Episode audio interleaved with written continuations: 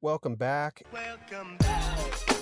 Very excited. Have an outstanding guest today. Going to talk about some offensive uh, line, some defensive line with Brandon Thorn, one of the foremost experts in offensive line play that's doing this type of analysis from you know an NFL perspective, but also fantasy football perspective. Writes over at EstablishTheRun.com. Does you know offensive line rankings throughout the season recently published an extensive article breaking down every single offensive line in the NFL, an outstanding resource as you're heading into your fantasy draft. You can find him on Twitter at Brandon Thorn NFL. Also has his own podcast, the Trench Warfare podcast, where he really talks about all the details of offensive and defensive line play, covers things that are really hard to find in the media. You know, the the flashy positions get all the attention, but the guys down there paving the way often are overlooked despite being some of the most important players on the field. So, uh, welcome, Brandon. Thank you for having me. Um, honored to be one of your first few guests here on the new pod, man. So this is this is really cool. Yeah, I wanted to get the the line the lineman in here early because you know I have a coaching background. I used to coach offensive line. Really understand the importance of of those guys up front. I do a lot of work on running back play.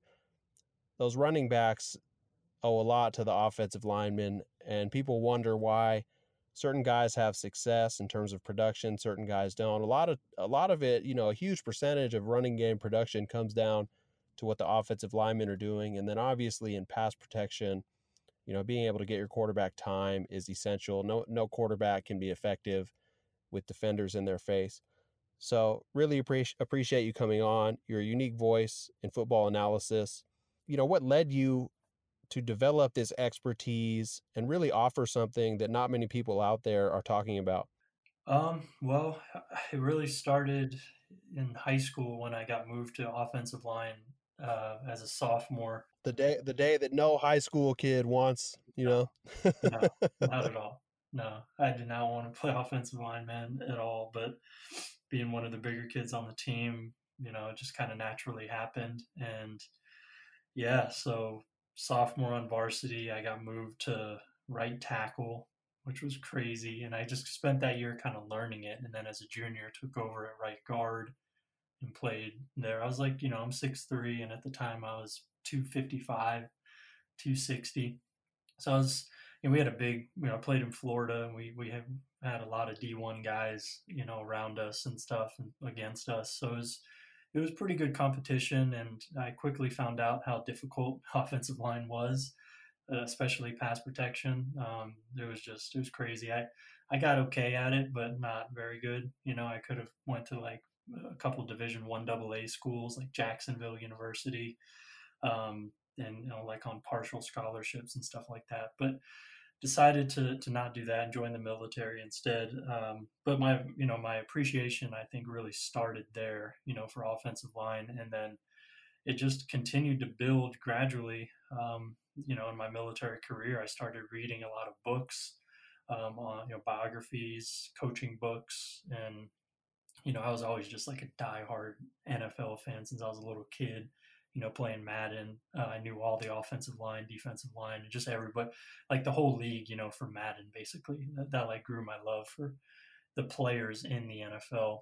And uh, that always just stuck with me. And man, after eight years of active duty, uh, got married late in there. And, you know, my wife just kind of encouraged me to, to follow this dream that I had to, to get into scouting so got out, and that's when I was really able to finally, you know, go all in on it. And I mean, right away, I, I did an internship at the time with a pro indoor football team in Colorado. And then uh, met Ted Sundquist, who is the former general manager of the Broncos, who was living there in Colorado where I was and that's when it all started for me, man. He took me under his wing, taught me a lot about the league and how it works. Uh, Ted was one of the founding members of the NFL sc- Scouting Combine. Him and Jeff Foster, I believe.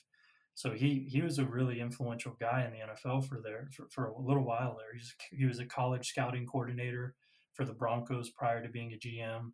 So he taught me a lot about how it works and what to look for and stuff like that we did a podcast together and then i just met other people you know i met dan with the scouting academy and he really gave me like the the foundation of of what to look for in scouting. I still use Scouting Academy, uh, you know, terms and traits and all that stuff today, and um, he kind of taught me a lot of positions as well, not just offensive line. And then I kind of branched into more offensive line, maybe around 2015, uh, meeting with Charles Bentley, going to his clinic in Arizona. And then I met Duke Manyweather, um, and Duke asked me to be a part of Offensive Line Masterminds. Um, I do all the film work for them. Um, so, yeah, I mean, those are kind of the guys in my life who have been big mentors, uh, you know, in this field. And then, um, yeah, man, I've just, I saw a need, you know, I kind of saw like a, an inefficiency, you know, out there in the market of NFL analysis online. And, uh, that was in offensive line, defensive line, specific, specifically offensive line. You know, so that's where I focused all my attention and you know just started to go to clinics and reach out to players and man now you know it's just built into something really cool and i'm hoping to just keep going with it as long as i can yeah it's a great story you know following your passion developing expertise in something that you're very interested in and good things happen in my opinion when the when you do those types of things and obviously haven't been afraid to put the work in. So for you know for all of us it's really a huge benefit to have a guy like you around because not only are you writing about the offensive lines defensive lines uh, you know talking about them as well producing video content showing us techniques you really do it in an excellent fashion. A lot of people try to talk about these things but you know, it's very difficult to pick up on the nuance of certain techniques, uh, the nuances of of why or how players are effective, and you do really an outstanding job. So you know, we are all left better for it, and I, I think that you know probably as you've done this, my assumption would be that you've noticed certain advantages that you have as an analyst, as an NFL analyst, because you know the the the trenches on both sides i think are sort of a black box for the average observer of football even people who are you know writing about teams talking about the nfl and like i said earlier it's really a huge part of the on-field performance. So what advantages have you noticed you know as it applies to football analysis whether it's betting analysis you know i've seen some of the stuff you do to establish the run uh, working with betting lines or you know I'm not sure if you play fantasy football, but just having an idea of, of which offenses to look out for, which players to look out for. Yeah, I mean, I had an idea. I think most people who write about football have an idea that, you know, the offensive line is going to contribute in some way to the success of the offense. Um, just because, you know, there's five guys, you know, that's a big chunk of the offense right there. And, um, you know, they obviously help the running game and the passing game. So just from that general standpoint, I always kind of knew, you know, that the offensive line mattered. But yeah, over the last five years or so that I've really been studying it, you just, you know, I, I feel like I have a really good pulse on, you know, the league and offenses uh, because of what I know about offensive lines. And it's just what you would think um, in terms of the running game. You know, better run blocking helps runners have you know easier time to find a, a, crease or a cutback lane or you know it just increases their their their time to to make a read. Um, you know guys aren't in the backfield at their feet or anything like that. Um, you know it just gives them more you know a bigger margin for you know error really. Um, so that you know it just kind of naturally helps helps the running game there. And you could go more in, you know in depth as well if you want to talk about different concepts, you know, guys who, you know, on the offensive line do well climbing to the second level and getting out in space and picking off linebackers and defensive backs, then you can really, you know, kind of I, put more stock in those type of guys as well because that really can help the running game even more on the second and third levels of the defense. Um, and then it really just leaves the runner. You know, I think a lot of schemes are designed for the runner to beat, you know, one guy uh, himself and then block everybody else. But if you have offensive line who can climb and, and, and even get some of those guys at the next couple levels, then you know that can help the running game that much more. Um, and there's a lot of layers to that, but that's kind of generally how it can help the running game and the passing game. Obviously, you know, if quarterback has more time, he's you know more he's in a better position to find his intended target or to find the open receiver. It allows the receivers to uncover, um, you know, and things like that. So, yeah, I mean, uh, it's I feel like it, it's really allowed me, especially with establish the run with what I did last year with the uh, mismatch article that I do, uh, evaluating which defensive lines have the biggest advantage over an offensive line in the given week. Um, I usually pick five or six per week. It was cool because last year I was doing it for a fantasy perspective to try to determine which defenses would get the most pressures, hurries, sacks, forced fumbles, interceptions, that kind of stuff. Um, but it, it, you know it had unintended consequences uh, for betting, and it turns out that of all the defensive lines that I picked that had an advantage, they won 68% of the time, and they hit I think 64% to the under as well. So if the defensive line had that advantage, then the the total score would be to the under 64% of the time. So that was really cool. And uh, you know, apparently I I had no idea. I, you know, I was totally clueless on sports betting prior to last year, but you know, once I started to get some of those numbers, I had people reach out to me and say like, you know, dude, this is this is really good.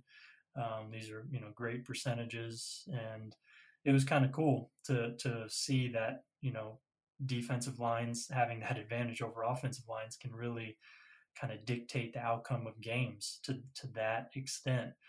Um, so this year is going to be really interesting to see if I can replicate that, um, as well as you know primarily help the fantasy uh, aspect of it because that's why I that's what I go for is is the fantasy side of it. I'm not even trying to predict the under or the game outcome. That's just kind of a you know additional value that comes with it. But yeah, so that was cool to to have Evan Silva with Establish the Run reach out to me with that opportunity and that idea, and uh, for me to get those results was really cool.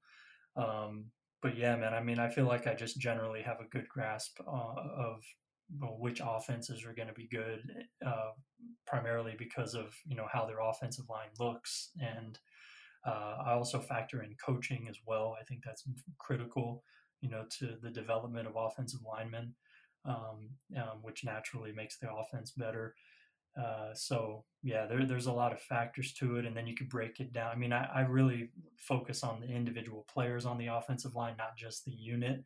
I rank all 32 units for establish the run, but I feel like I have a much better grasp of individual players, um, even more so than units. So that that helps me in a lot of more nuanced ways, you know, with with specific matchups with pass rushers and, and run defenders and stuff like that. That's the kind of stuff I really love. Really great stuff there. You touched on, you know, a ton of important topics. One of the things I want to point out was how you spoke to, you know, evaluating these these position, these players, these position groups. People often conceptualize evaluation as, you know, good or bad. Is this offensive lineman good? Is he not very good? Is he average?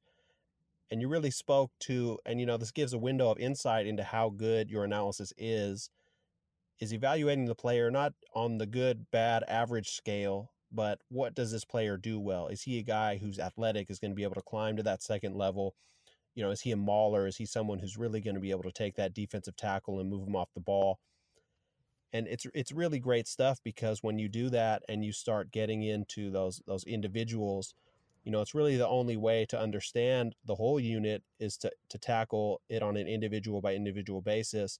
And how do these guys fit together? How does it fit with the scheme? How does it fit with the offensive line coach the offensive coordinator? What kind of offense are they trying to run? You know maybe they have these big powerful guys but they're trying to have them you know do a lot of you know wide zone get get moving laterally pulling left to right etc and and it gives you window eh, of insight into what offenses are going to outperform those expectations. And when you talk about your betting results, it's really profound because it's not just you know wins or losses or what have you. It's outperforming or under or underperforming expectation, and really just indicates the black box that is the that are the trenches in the NFL in terms of how well the, the general observer or even the highly educated observer, the people setting those betting lines, the over under, etc., uh, you know, have don't necessarily have that level of insight into those guys, and and really, it's like you said, not not surprising that they would have such an impact on the game. I guess it's more surprising that we don't understand and we haven't, uh, you know, quantified how much of an effect they really have because there is so much analysis of the skill guys, of the quarterbacks, running backs, receivers, but you don't really get that with the linemen. And and it seems based on the work you're doing, again, unsurprisingly, that these guys really have a profound effect on not just the the counting stats of sacks or even pressures, but are dictating the outcome of games, dictating the outcome of you know fantasy football production. So really outstanding stuff.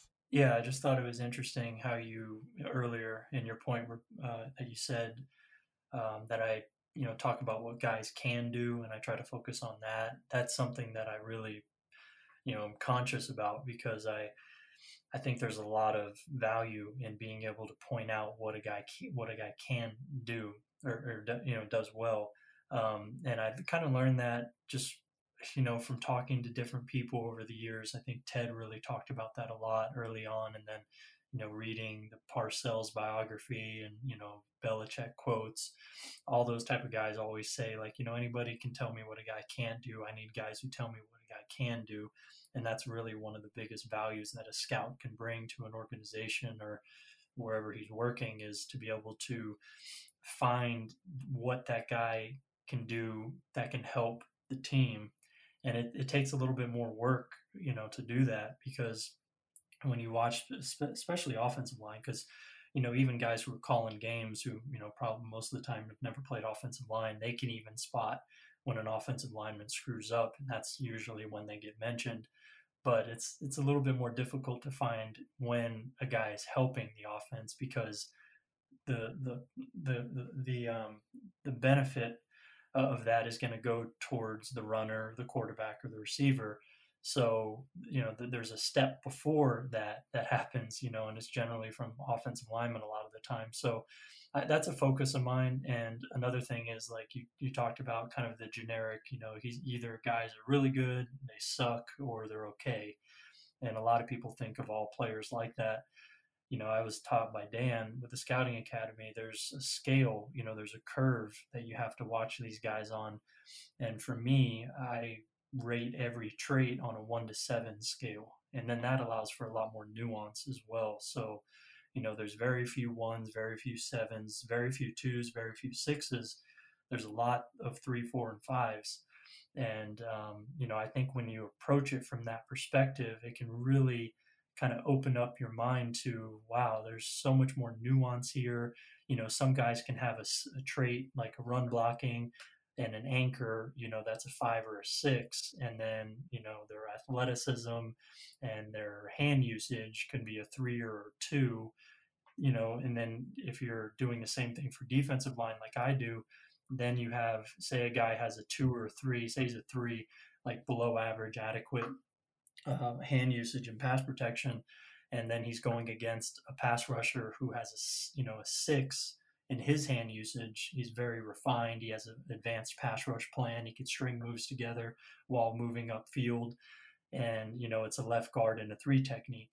Now, when I do my mismatch article, that is going to be something that is going to stand out as kind of a red flag for me because I'm going to say, okay, if these guys, if this guy gets isolated against this guard without significant help, and I know what that offensive scheme does typically with helping, and maybe there's a little bit of a lack of help to, towards that guy most weeks, then that right there is going to bump that matchup up into my mismatch article most likely because that three technique is going to be able to you know take advantage of that guard's deficiency. Um, so like that's how I approach my mismatch article for every position on every team. I look at you know these different traits and i kind of have number ideas in my head and i just kind of rate them if i ever see a three versus six for instance you know that's a mismatch obviously and then the more of those you have across an offensive line or in a defensive line matchup then those are the teams i pick for my mismatch article. So that's kind of just kind of like a behind the scenes, you know, thought process, I guess, of how I put that together. But I, I think it's important to just look at players from that perspective because it allows us to kind of, you know, just have a more accurate read on who is good and why they're good. And, you know, I, I try to focus on the, the how and the why, not just the what, you know, and that's where I think I differ so much from somewhere like PFF, you know, who's grading. They're looking at just the end result, you know, the what. And I try to look at more the why and the how, you know, so that's kind of how I approach it. This is all music to my ears. uh, you know, when I when I do my skill analysis, it's really the the same type of approach that I try to take. I just want to say, you know, for all the listeners, if you hear the stuff that Brandon was just saying, and you are not consuming his work, I don't know what you're doing because the, the level of granularity, you know, you're breaking it down trait by trait, doing matchups trait by trait, tying that in with the scheme, the offensive philosophy. You know, is this guard, like you said, is he going to get help? Because if he doesn't get help, it's going to be a problem. Now, not only I know that mismatch, but now I can say, well, based on how they run their scheme, He's probably not going to get very much help. This is going to be a problem. And identifying things to that degree of detail, you know, the, the it, it's rare that you find anything anywhere in sports analysis that is that good. Um, and you know, it speaks to the reasons you've had such great success with your results, and also why you know you've you've earned a ton of respect not only from you know the football consumption uh, area of the world, but the people who do it. You know, the NFL offensive linemen who go to the offensive line masterminds, and and you work with them, you meet them. You know, you mentioned Charles Bentley, uh, Duke Manyweather. So these are really you know people who are world experts in the field. It's really a privilege to get to read your content, see your content, understand football on a deeper level than than what we're used to. So, you know, transitioning into that, this podcast is aimed at a fantasy football audience. Want to, you know, help them with their fantasy drafts. We're right in the middle of fantasy draft season. And again, getting a window of uh, into these offensive lines that may be better or worse, or you know, the top of the line in terms of the NFL. Who are three offensive line units that you think are really the best units in the NFL? And and you know, it's again, we talk about that that level of granularity, and this is sort of a more generalized question, but you know, factoring in all things considered, the offensive line, offensive scheme fit, the offensive line coach, uh, you know, the the run pass philosophy. Who do you think are really the top three units that you're really excited will push their offenses to great success this year? Yeah, so the the first team is one that I have in their own tier. So this is the first time I've done this in the last couple years. So the Saints, to me, their offensive line is in their own tier. They're they're tier one for me, uh, the elite offensive line of the NFL, um, and that's even with some turnover that they're going to have at center and right guard. As from what I understand so far, is they're going to put their first round pick rookie Cesar Ruiz at center and move last year's uh, first round pick Erik McCoy to right guard. I think McCoy he was a first or second round pick, but I think first. Anyway, so that they're going to switch positions there, um, but still you have two very talented guys, and I think McCoy has a really good skill set for guard, so I don't see much drop off there. So I look at this offensive line. I, I really I start with how they put it together you know their front office. I think a lot of people understand that the front office and you know that the Saints have has done an incredible job building their roster the last you know few years. They're one of the probably five most talented rosters in the NFL, and um, it, it, it really I mean their offensive line is a major part of that. You know, all five starters are homegrown guys. They're all first, second, or third round picks, and three of the five are on rookie deals. Um, and two of those guys on rookie deals are like elite players um, at their positions or re- very close. I think McCoy is probably a very good player, and Ramczyk is elite um, at right tackle. So they've just done an incredible job building this thing. And um, they're very young. The, the average age of the a starter on the offensive line is 25 years old. So it's it's just incredible what they've done, and I think they're kind of head and shoulders above everybody else. Now to break down the personnel a little bit, you know, their offensive tackles, I think, are the best in the NFL without question. So Terron Armstead and Ryan Ramczyk, best t- tackle duo in the league there. And then inside is just very good, you know, across the board. I mean, Andrus Peat is a top 10 left guard. I think Erik McCoy can be a top 10 right guard this year. And Cesar Ruiz, you know, I liked him at Michigan in this in what I've seen. I didn't do a full evaluation on him where I watch, you know, seven, eight games and write an in-depth scouting report, but I did see a couple games of him and Michigan's offensive line in general. And I think he can come in right away and have a high floor and be a guy you can win with and you know bring do some really nice things um, in both pass protection and the run game. So and you know it helps to put a rookie center you know in front of a quarterback like Drew Brees because there's not going to be a, a, as, much pressure on him as there would be say last year or even this year you know with a rookie quarterback. Uh, you know you generally want a veteran center if you have a rookie quarterback or you know vice versa. So it's it's nice for Ruiz to step into a situation where he's going to be playing in between two good guards with an all-time great Hall of Fame quarterback. So that kind of you know eases some concerns for me there. So yeah, I mean all those things said, um, you know. Oh, and then to top all this off, what makes it you know even more incredible is they're spending the 26th fewest amount of money towards the offensive line in the NFL. Um, and to be the number one, you know, team uh, it's just incredible. So yeah, to me, they're number one. Um, and then after them, I would go probably the Cowboys next. Um, you know, they've been one of the two or three best for like five years now, six years. Uh, and it really, it starts with Zack Martin and Tyron Smith. You know, those guys are Hall of Fame level guys. Um, Zack Martin, to me, has been the best overall offensive lineman in the NFL for probably four or five years now. So he's just like, you know, he's like a machine, really. I mean, he, he rarely ever makes a mistake. He's just perfect and, you know, as perfect as you can get for an offensive lineman. And then the big reason why they're still up in this top tier, you know, t- you know, range of top five units is because of the jump that La'el Collins made last year, which I envisioned him being at this level when he was coming out of LSU. And it's cool to see him finally get there. So I think he might be the best run blocking right tackle in the NFL. Uh, he's a physically imposing guy, and the big reason for his jump is how much better he got in pass protection. I think he got a lot better with his technique, uh, specifically, you know, his footwork and getting to his point, uh, his set point, um, and getting to his spot, as you call it. Um, you know, basically a position where he's able to establish half man leverage on a variety of pass rushers. He struggled with that the, the prior couple of years, um, just because he he was just I think learning the position really. You know, he he switched over from guard a couple of years ago to the tackle position, and he really settled in last year and jumped up. I think he's like a top five or six right tackle right now. So those three are the reason for them being as high as they are. Center and left guard are some question marks there for sure. Joe Looney and Connor Williams. There's some competition for those spots as well.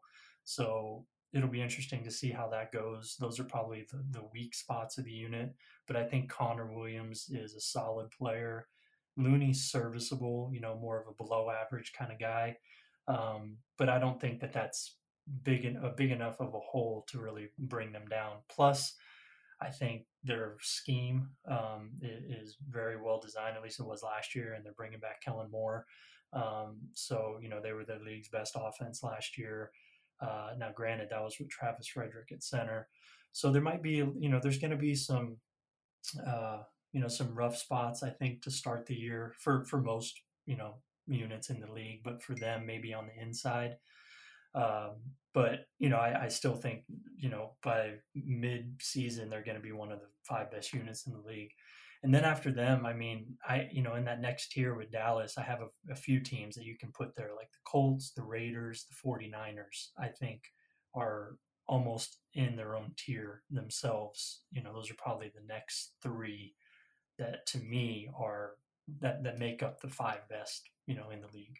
It's really interesting. I think when you look at how offensive lines are constructed, it, it gives you insight into the quality of the scouting and you know the organizational philosophy because right there at the top the saints offense is always you know up near the top of production the cowboys the same you mentioned over the last three to five years they've been a top group for offensive line uh, their offense has been really effective they also have good skill talent very exciting offenses uh, you know when you start thinking about it from a fantasy perspective and you have guys like michael thomas alvin kamara drew brees uh, Ezekiel Elliott, Amari Cooper, going down the list, you know, Dak Prescott. So, really, an exciting situation when you have elite offensive lines paired with excellent skill talent.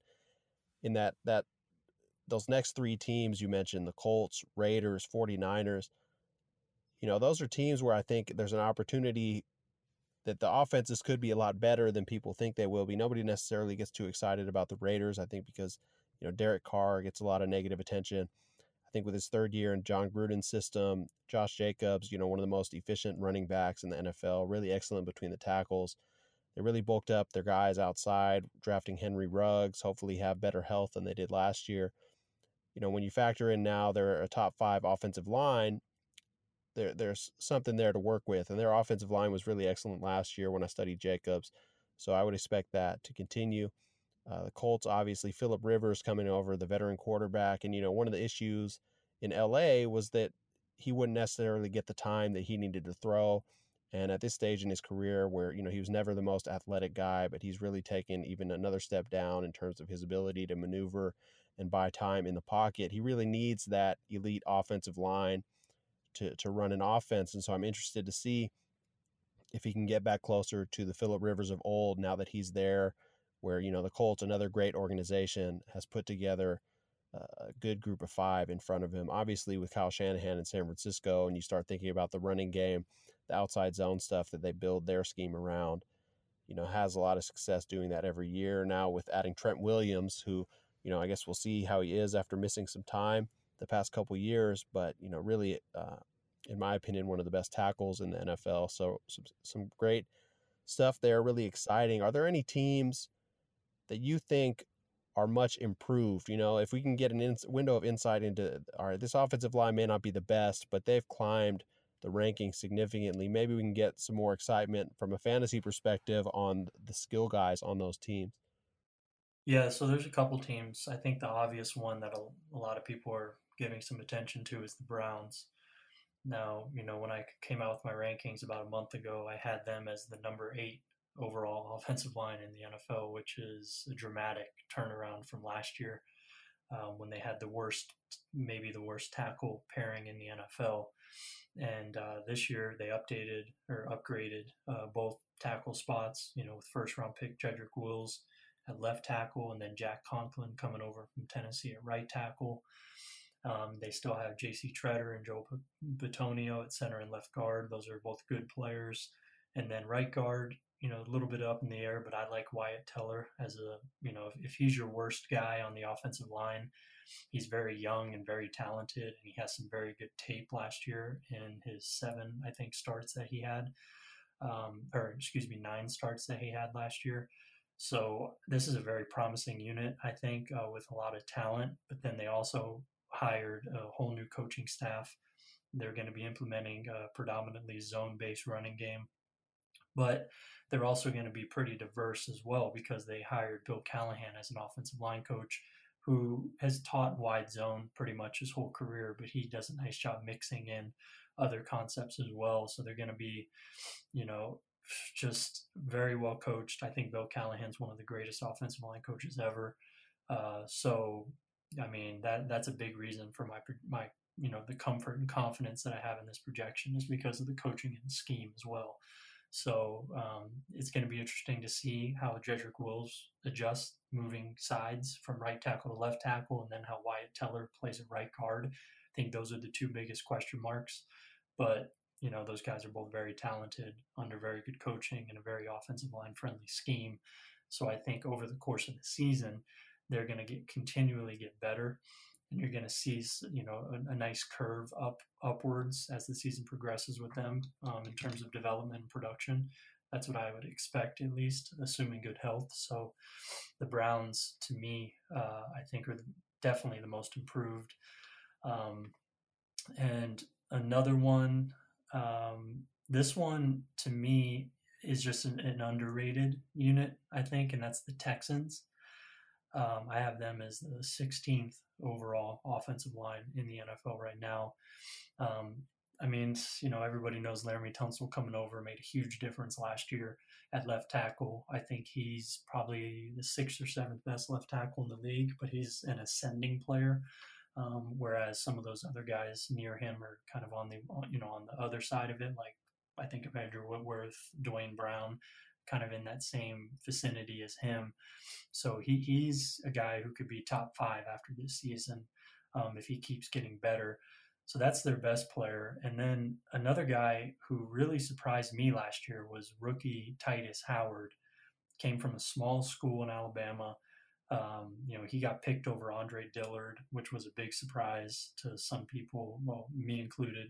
Um, you know, he just, I thought he was pretty raw coming out, but in the time that he played last year, man, he really surprised me. Um, now he got hurt and, you know, he didn't get to finish the year. Uh, he had eight starts but I think that he has a chance to be a good player and form a really nice tackle duo there in Houston, and that's going to be huge for the way Deshaun Watson plays the game and his you know tendency to want to leave the pocket.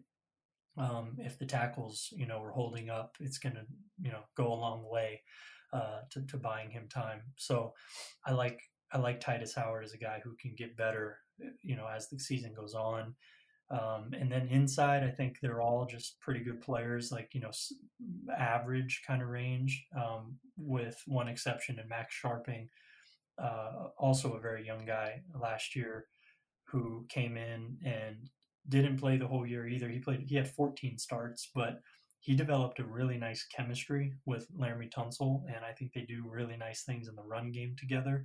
And I think that left side is the strength of the unit. Um, you know, aside from Howard, I think those are the three best players on the unit. And then inside, Nick Martin and Zach Fulton. I've liked Nick Martin since he's been in the league, since he came out of Notre Dame. I mean, I think he has some pretty bad grades, uh, you know, from places like PFF. So I think the, you know, the, uh, perception of him is a little skewed. I think he's actually pretty solid. Um, and then Fulton is a guy who has positional versatility who you know is I think a better run blocker than pass blocker, but a guy who you can win with who's below average but you know serviceable. So you know I think this is a pretty good unit, and um, they have a really good chance of ascending as the year goes on because they're so young. Average age of 26 on the unit. Um, so yeah, if, if Tytus Howard can get you know, settle in and pick up where he left off last year. And then all of a sudden they have a really good tackle duo with Max Scharping at left guard. I mean, this could be, you know, a, a, fringe top 10 unit at the end of the year, I think is best case. And yeah, man. So I, I don't think a lot of people are talking about the offensive line because, you know, just last year, I mean, they had a guy, they had like Matt Kalil, you know, as a projected starting tackle last year coming into the year before they traded for Tunsil. You know, they've had a really bad offensive line uh, particularly at tackle, prior to these two being here over the last couple years. So they've done a nice job, I think, uh, with what they have there, and I'm, you know, I'm, I'm pretty high on them. I think probably more than most. Yeah, and then taking it back to the team context, you know, I recently wrote about the Browns called Bill Callahan, offensive line coach emeritus. He's just been doing it so long at such a high level. And when you talk about the talent upgrades, I think it's really what the Browns needed, uh, you know, to to rebuild after last year. Nick Chubb, someone that I, am extremely high on from a talent standpoint, just so explosive, you know, extremely efficient runner, great contact balance. He averaged over five yards a carry last year in a dysfunctional offense with an offensive line that was, you know, middle of the pack at best, uh, had some significant struggles. And I think now when you factor in the coaching, the talent on the offensive line, adding that to Nick Chubb, for me, you know, it's really one of the most exciting combinations. And I think having that scheme, talent, fit is really where you get those explosive, game changing seasons. Nick Chubb's a guy that people are, are somewhat lower on than I would be in in the fantasy sphere uh, because Kareem Hunt is there, who's also an excellent player, but you know, in my for my money, much much better pass catching running back than he is between the tackles. Not that he's not good between the tackles, but you know, I think he's he's a very good runner, whereas Nick Chubb is an elite runner. So with Stefanski there, Bill Callahan, the offensive line upgrades, I think there could be some real fireworks in their run game this year. Take the pressure off Baker, let the talent on the outside win off play action. You know, I'm excited about their offense. And then the Texans, another team that I think people are somewhat down on because they did lose DeAndre Hopkins, brought in David Johnson. You know, David Johnson's a runner who's never really been an extremely quick processor inside the box. He needs a bit more of a runway. When he had his big year back in Arizona, you know, his yards per carry was never that that tremendous, but what he does extremely well when he's on his, on top of his game and healthy is, you know, he's really a dynamic player in space, very explosive, uh, very good sense of of you know defenders from his peripheral vision, finding creases, and so if the Texan Texans can really establish an effective you know run blocking front he's a guy that could really surprise some people as well. Uh, and then obviously giving Deshaun Watson a bit more time has a ton of strengths as a quarterback. But if anything, I'd say his weakness is just that he's not necessarily a whip fast processor back there quarterback. He likes to th- see things develop a little bit more at times, more of a see it throw at quarterback. So if he has that time, you know, his his arm talent is really tremendous, very athletic, very smart player, and they have a lot of talent in the receiving game, though not that that one star like Hopkins. So I think that you know if that offensive line does take that next step, again, another team that could really surprise a lot of people this year. Uh, flipping it over to the other side of the coin, you know, who are a couple offensive lines that you think may be significantly worse than what we saw from those teams last year? You know, there's not like a, a huge drop off team, but there are a couple definitely worth mentioning. I think one of those is going to be the Eagles. So, you know, we've been used to the Eagles the last couple years being very good and elite. I, I, have them in the solid tier right now, so tier three, um, you know, right around, well, I have them at 11 overall. So I still think they're going to be an above average, you know, solid kind of unit. But there's going to be some some bumpy spots early on, certainly, uh, especially at left tackle uh, with Andre Dillard taking over you know his inability to anchor um, against very good or better competition uh, was was you know glaring last year. Uh, his first significant playing time came against the Vikings and Everson Griffen, who you know is probably one of the best speed to power pass rushers, one of the most refined pass rushers we have in the NFL, and he pretty much ate him up you know, and, and made him look bad and exposed his weaknesses. So, you know, he has a very tough uh, beginning of the season here, Andre Dillard does. I mean, they're going to be going against the 49ers, who I think is the best defensive line in the NFL, uh, at least pass rushing wise, and Nick Bosa, who is an absolute monster. So, you know, Nick Bosa is get, I would expect is going to make Dillard look bad. Um, now, this is the thing, though. You know, he's going to face Nick Bosa. He's also going to face Chase Young uh, in the first couple weeks. I think people need to be patient with Dillard because he has a lot of talent. He he's an elite athlete at the position, um, and he does some really nice things with his hands and pass protection. He's well coached. Um, you know, he he just has you know he needs time to get stronger and to get better technically trans transitioning into his anchor and um, you know it's just going to take some time for him because you know he's coming from a system and a conference uh, you know at washington state and the pac 12 where he didn't see very good competition and he wasn't asked to do a lot of pro things you know in terms of you know the, the, the defenses he saw he saw a lot he saw a lot of three man fronts he saw a lot of five techniques who were basically right on him you know at the snap as opposed to wide nine techniques and things like that. Um, and the level of competition, you know, wasn't very good at all.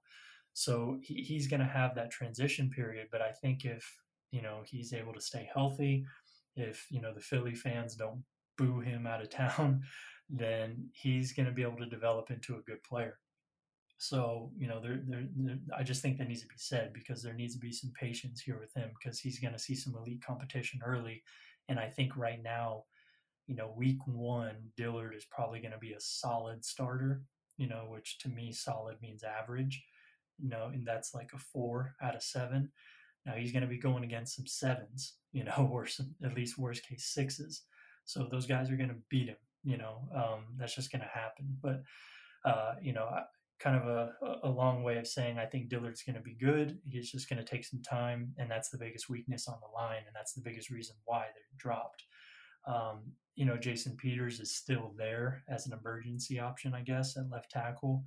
Uh, but right now he's slated to play right guard. There's some questions there. Obviously, he's, you know, I think he's going to be 39 years old, and he's switching sides and positions. That's you know a recipe to get injured. Um, and he's already dealt with a lot of injuries the last few years. Granted, he's played through all of it basically, but still, um, some concerns there with injuries. But I, as far as a skill set perspective, I don't really have any concerns. I think Peters can be a very good guard. Um, so that that's probably the second biggest concern on the line, but not as big of a concern as left tackle. So, you know, they're still very well coached. Jeff Stoutland is one of the best offensive line coaches in the game and I think he's going to be able to do a lot for them. They have pretty decent depth there. You know, I like a couple of their guys like Matt Pryor, and and I think Jack uh, Driscoll can be a good player as well. So that offers them a little bit of margin for error there. Um, you know, in case of injury or whatever. So, you know, it's it's a middle of pack type of unit. I have them slightly above middle of the pack uh, right now because of Jason Kelce and Lane Johnson, two elite players still there. Isaac Seumalo at left guard is very solid. So, you know, two elite players and Peters, Seumalo, I think are going to be solid or better.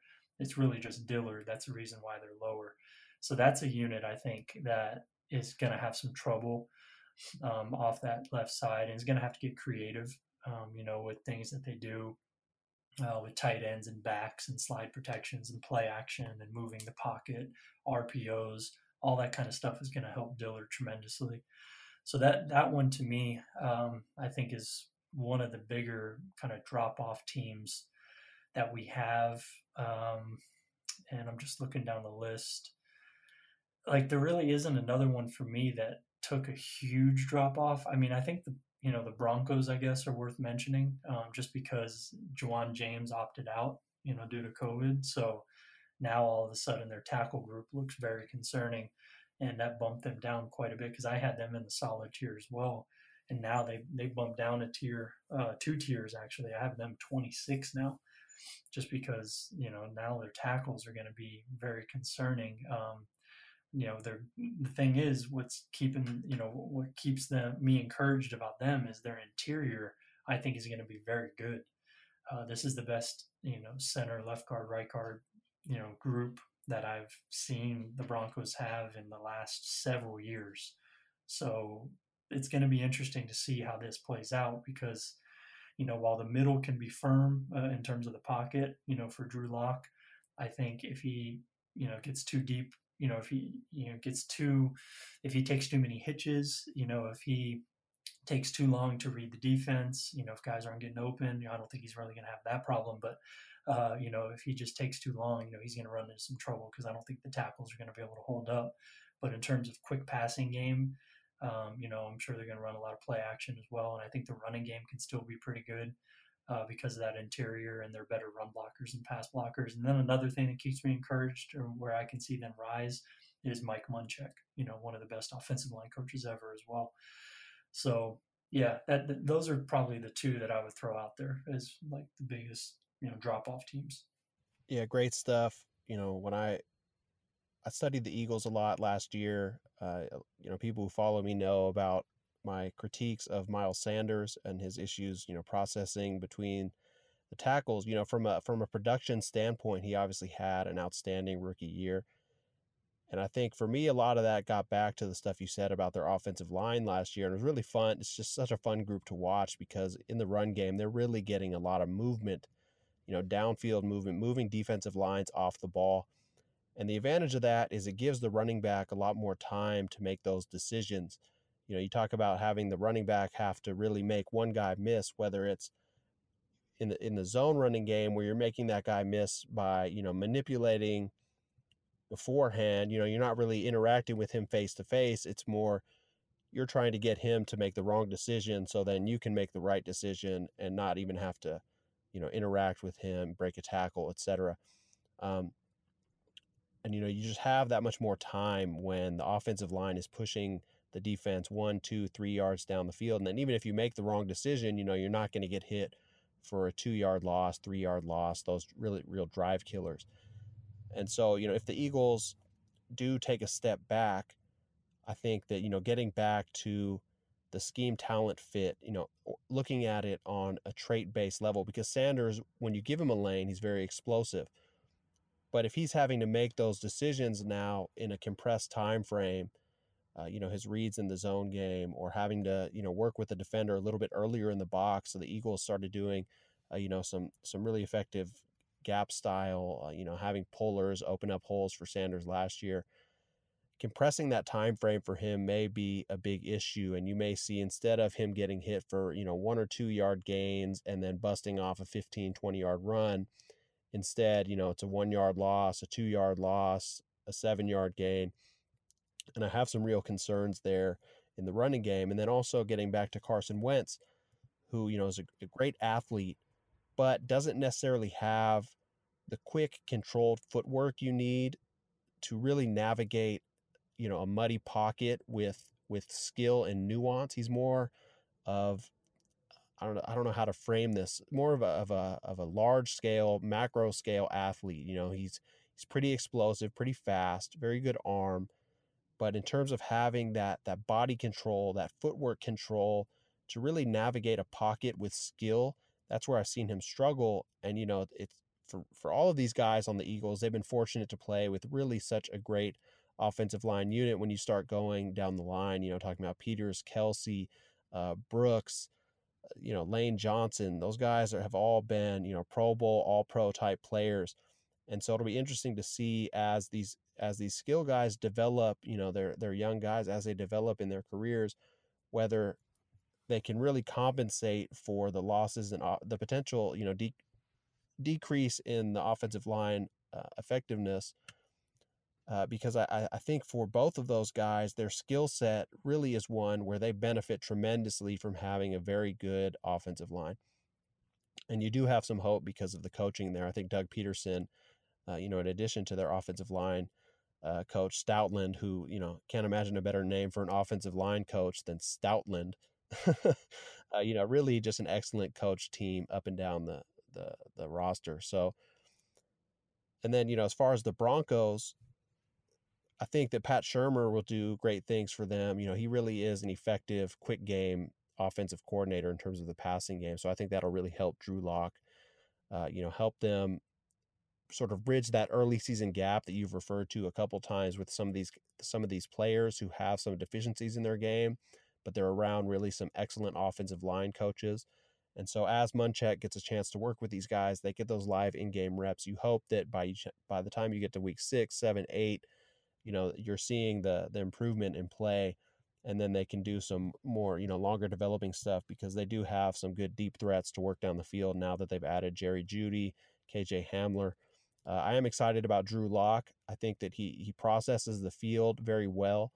Uh, something he wasn't really asked to do much in college, but showed tremendous improvement as the year. You know, he only started five games, but every week he was getting better and better to the point where you know he's going three, four players deep in his progression, perfectly on time, hitting guys in rhythm. You know, by the time they got to playing Detroit and Oakland there, or I guess now it's Las Vegas at the end of the season. So excited about Lock. Hopefully they can, uh, you know, shore up those offensive tackles as the season wears on. All right, so this is really uh, tremendous stuff. You know, I follow your work over at Establish the Run as we talked about the the performance you had, you know, sort of indirectly in having insight into over under, you know, team wins, losses. It gives you great insight into team competitiveness to have a firm grasp on the offensive and defensive lines. So when you factor in, you know, offseason additions, changes in coaching schemes, just further development of players. We already talked a lot about the offensive line, But factoring in both the offensive and defensive lines, do you have a team or two who you think may really surprise some people, you know, potentially with a deep playoff run, maybe a team where you're like, man, I'm really excited to see what these guys do. They haven't quite hit yet, but I think they got a shot. Yeah, uh, one. Well, I have a couple. So the first one I would mention is probably the Chargers. Um, know, I'm still concerned about the left side of their offensive line, but I think that you know they, they have a new starter at right tackle and right guard, and Brian Bulaga and Trai Turner, so they got a lot better uh, there. Um, so I think that their offensive line is going to be much improved from last year, which was one of the bottom three in the league. Uh, I think uh, bottom five for sure last year. Now they're you know them at 22, so pretty big jump for them. Um, you know we'll see how the left side goes though, like I said. But then you also consider their defensive line. You know I have them as a top 10 defensive line, uh, primarily you know because of Joey Bosa and Melvin Ingram. Um, now I really hope that the guy from Notre Dame, uh, Tillery, um, Jerry Tillery, if he can step up and be, be more of a contributor to the pass rush, I think that that can be a very potent defensive line. I think they will be either way, just with Bosa and Ingram. But if Tillery can step up, then they can get into like dominant territory. So just from an offensive and defensive line perspective, I think that they're, you know, a very well-rounded team in that regard. Um, you know, again, minus that left side of the offensive line, which I think is just a question mark more than anything right now. So that that team can win some games for sure, just based on that. And of course, of course, uh, Derwin James, you know, being fully healthy is going to be huge. You know, the quarterback situation is concerning. Though I'm not a big Tyrod Taylor fan. Um, now, maybe in this scheme, you know, he can do something uh, and it'll be better suited to what he does. But I'm not very encouraged by you know him leading a deep playoff run. You know, you know hopefully I'm wrong, but uh, that that would be the one question that I would have with them is just the quarterback situation. But which you know, as we know, is, is huge for for game outcome stuff. So, but definitely offensive and defensive line wise, I think they're you know going to be a very strong team. Um, and another one I throw out there is the Bills. You know, I think everybody's talking about them on Twitter. Uh, but you know, I was very high on them last year uh, as well, uh, especially on their offensive line. I have their offensive and defensive lines both ranked in the top 12. So, you know, very well rounded team in that regard. They're very deep on both sides of the ball, maybe some of the best depth in the league at offensive and defensive line. Um, so, yeah, that's how they're built. It's very impressive what they've done. They don't have a lot of star power on either side, but they have a lot of solid players. It, so um, I really like what they're doing there.